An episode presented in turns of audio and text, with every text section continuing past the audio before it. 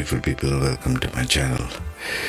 We are in the narcissist and empath dynamic. We are discussing in these lecture series what's the dynamic driving force in human behavior with narcissist and an empath. They are opposing, opposite to each other. Yes. So we have seen that already in the number of them. Now we are in the nakshatra of Vishakha. Why are we taking it nakshatra by nakshatra? Not just houses, because there is a flavor change. There's a color change when you change the nakshatras. And this is more common than you think. The Rahu Ketu dynamic in 1 7 axis, because the ascendant changes 12 times in a day, right? In 12 hours, you have 12 different ascendants, and how many people are born on this planet. So, this is more common than you think. The way to work with this for both narcissist and empath is to first step understand the dynamic what you're playing out rather than play it unconsciously. Yes? So let's get into it.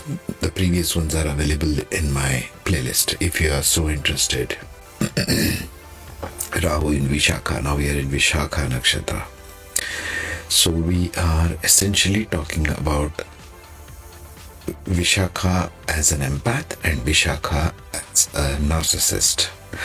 But since the opposite side, the Ketu side, even if we stick it in Vishakha, first three padas are in Libra, the last is in Scorpio. The most exalted form of Vishakha is in Scorpio. It's the common theme with all Jupiter nakshatras, Punarvasu, Vishakha, and Purva Bhadrapada. So, what does this give us? Opposite side Ketu is in Bharani and it goes into Scorpio, the last one. Scorpio to Cancer, yes. So Rahu in Vishakha and Ketu in Bharani. So we are still in 1 7 axis, the 7 1 axis, Libra. Let us first see, we are talking about this. The last pada is this one. Rahu to Vishakha and Ketu in Kritika, which is in Taurus right? So this is shuttling between Libra and Scorpio, moving into Scorpio, you might say. What does this give us? First, let us see the dynamic of Vishakha itself. It's better to be an empath in Vishakha, Ketu in the first house because it is driven towards others. The theme of Vishakha has to be known for this. What is the theme Vishaka is asking you to do to become in life? Right? Let's see that. So, before that, we need to understand the dynamic difference between the last pada and the first three. In the first three, which is narcissist number one here, it's still in Libra, so we are talking about Venus as a narcissist right? Aesthetic narcissism. I have more sense of beauty than you have. I have wealth than you have. Venus is a karaka of wealth. Charm and charisma, materialistic to the max. And Rahu wants everything for itself. So it wants a lot of material for itself. But on the other hand, if we switch the dynamic to narcissist number two, it changes to Mars as narcissist because now it's in Scorpio. Rahu in the sign of Scorpio in Vishaka, the last one can become very intensified. Mars is as it is a very fiery planet, so to speak. Yes. So it can become more egotistical, everything centered around making the individual more competitive, aggressive in their pursuit of recognition and admiration. Mars, the army commander, he wants all the recognition impulsivity will become very strong. Sign of Scorpio is fixed. Rahu needs room for movement. If it is constricted in the sign of Scorpio, everything is constricted, narrow path. Become very impulsive. Can lead to impulsive displays of narcissism. Mars in the last pada of Vishakha seeks attention and dominance and more aggressive and in immediate manner. Mars is quick ego driven actions. Mars may drive the ego to the forefront, making the individual more focused on their own desires.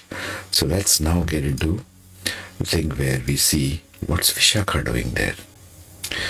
So, in case of narcissist, these tendencies will play out depending upon Mars or Venus.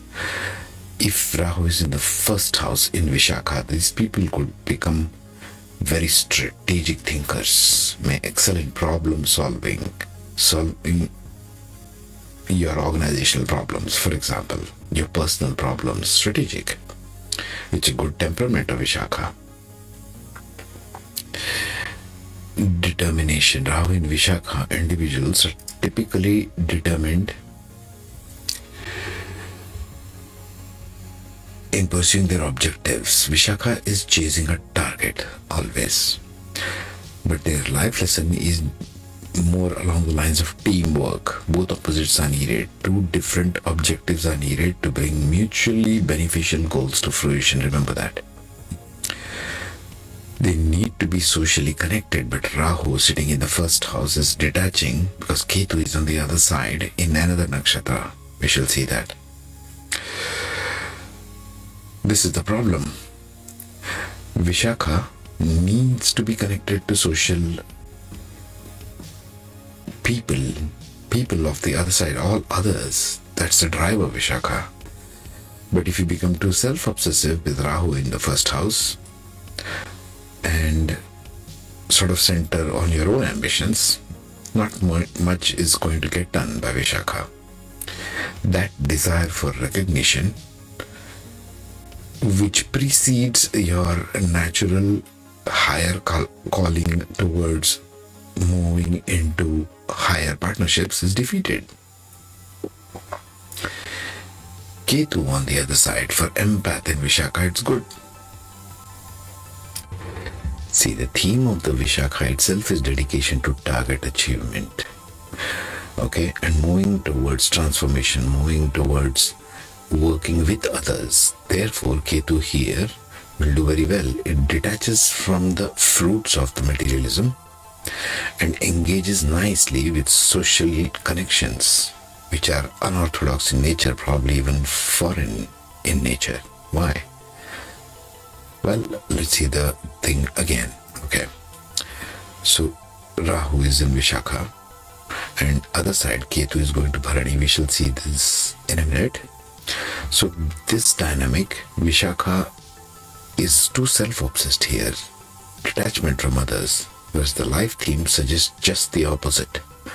So it'll be easier if Ketu is in Vishakha and Rahu on the other side. The empaths will have an easier time because it's aligning with the natural energies of Nakshatra. I want you to remember this. Rahu Ketu just amplifiers and reducers on the theme of the nakshatra itself.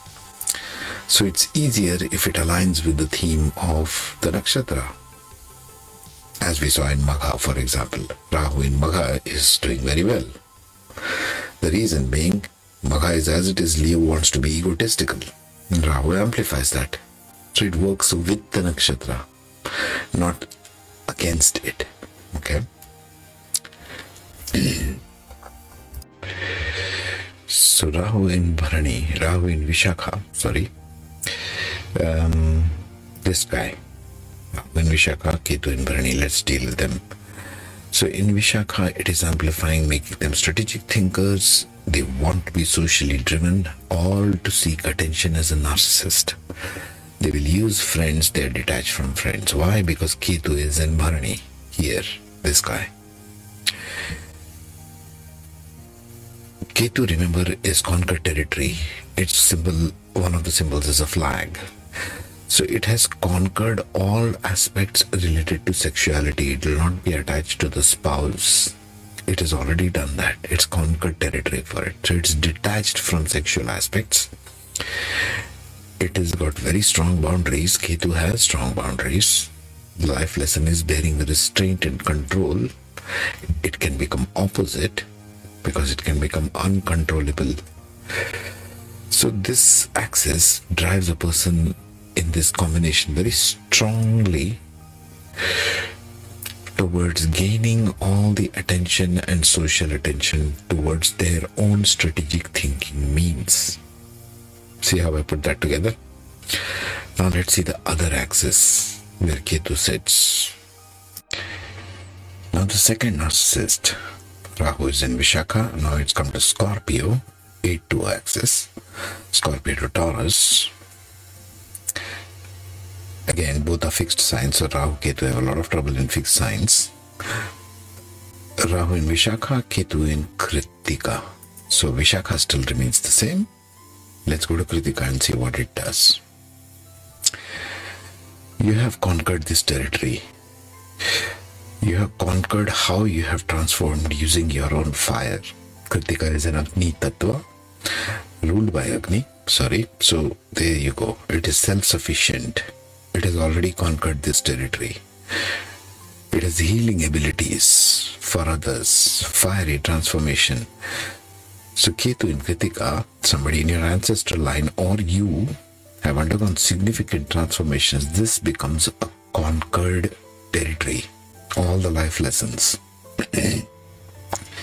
Ketu in seventh house, you know to do all of this stuff with others. Seventh house. Okay?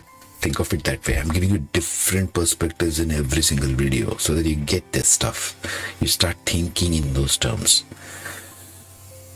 So, Ketu in Kritika, you have learned how to transform other people around you in your past life or your ancestors have. Now you want to bring that to others. But because Rahu is too centric in the head, you might do that in unconventional ways. That's all there is to it. Let's look at empath.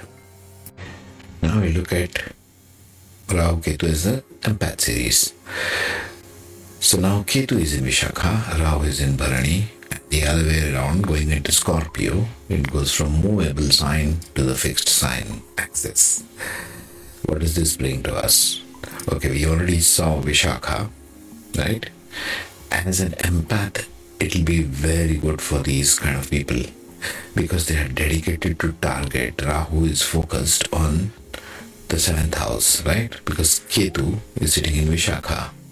So you already knew how to achieve targets. You're a very strategic thinker. You're very determined in your approach. You have strong boundaries. You want to stay socially connected because Rahu is sitting in the seventh house. Now, in Bharani, first, this guy. In Bharani, what does it lead to?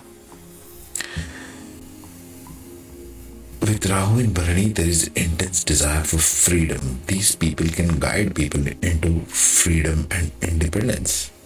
Empath, right? They're concerned about others. They're good risk takers. They can make good coaches. Again, I speak of a lot of coaches for empath because in this age, day and age, in this shifting earth, a lot of these people will be needed. Eh, Rahu in Bharani will make a person highly sexual driven. Look at themes, look at the representation. It is represented. So for the empath number two, it goes into Kritika. So what does it provide there? Rahu will provide all the energy towards others, which is good. In Kritika, it can lead to a lot of ambition and leadership. Wants to lead others, wants to become a CEO or a manager, right? People are very fascinated with titles. This is one of them. Because they have detachment from self. This empath needs to find something in the others. They can become highly competitive. Rahu is very good at that. They have desire for power and influence into the other world because Ketu is still sitting in uh, Vishakha in the first. So they already know how to handle partnerships. These people can become excellent business people. You see what I'm saying? Ambition and empath do not go opposing to one another. You need to understand that. So in Kritika, um, because we are still seeing a Rahu in the seventh house, yes? Ketu is in Vishakha in the first. So dominant empath there. So it has a strong desire to put all these characteristics, so to speak, with the others, assertiveness with others, strong leaders, strong empaths too. They can lead other people to transform their lives. Sometimes you get a very stupid boss, but he can lead you to transform.